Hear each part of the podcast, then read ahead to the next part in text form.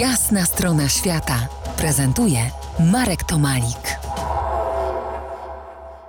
Rozmawiamy dziś o życiu w podróży, dosłownie w domu, na czterech kółkach, nie tyle z przyjemności, co z wyboru, z przymusu. Zanim wrócimy do filmu Nomadland, e, który o tym dobrze opowiada, a jego akcja dzieje się gdzieś w Nevadzie, skręcimy własny film na chwilę w Australii. Po jasnej stronie świata Grzegorz Brzozowski, redaktor portalu Kultura Liberalna. Jak tam wygląda życie kamperowiczów w Australii? No, nie tak jak w Stanach e, w filmie Nomadland. Australijczycy przede wszystkim ci na emeryturze dość często wybierają taki styl życia, ale nie z powodu ekonomicznego wykluczenia. Pisze o nich w swojej książce Australia, gdzie kwiaty rodzą się z ognia. To nie są sfrustrowani ludzie. Oni jadą za słońcem, to znaczy upalne lato spędzają raczej na południu kontynentu, gdzie jest chłodniej, a zimą wyruszają na północ, gdzie zawsze jest ciepło, choć zwykle deszczowo, burzowo. Każdy przypadek jest inny, ale zamyka się w schemat y, zwykle taki. Część ludzi po przejściu na emeryturę sprzedaje swój dom, skupuje kamper, a raczej zwykle dość luksusową przyczepę kempingową i dobry, silny samochód i jadą właśnie za słońcem.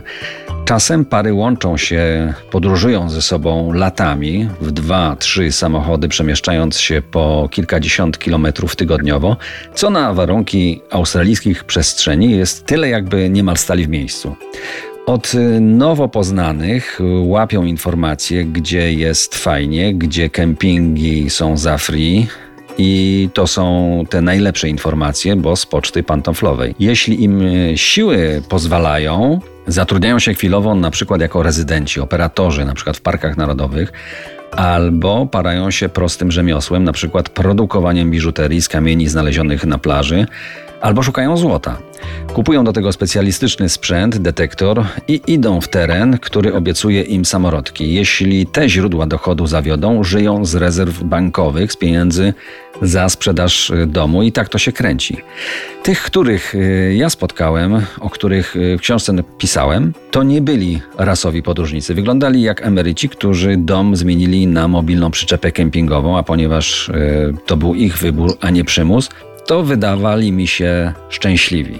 Mhm. I jak oni radzą sobie z kwestiami zdrowotnymi, jak dbają o tym pomimo bycia w ruchu? No i właśnie mnie to bardzo interesowało, więc zapytałem, patrzyli na mnie ze zdziwieniem i z uśmiechem odpowiedzieli, a jaka to jest różnica, czy ja pójdę do szpitala czy dentysty z przyczepy kempingowej, czy z domu? Jaka? No i trudno mi było odmówić logiki takiego właśnie myślenia. Przekonywali mnie, że z tym wyborem jest im dobrze, że nie wyobrażają sobie już życia inaczej niż w trasie.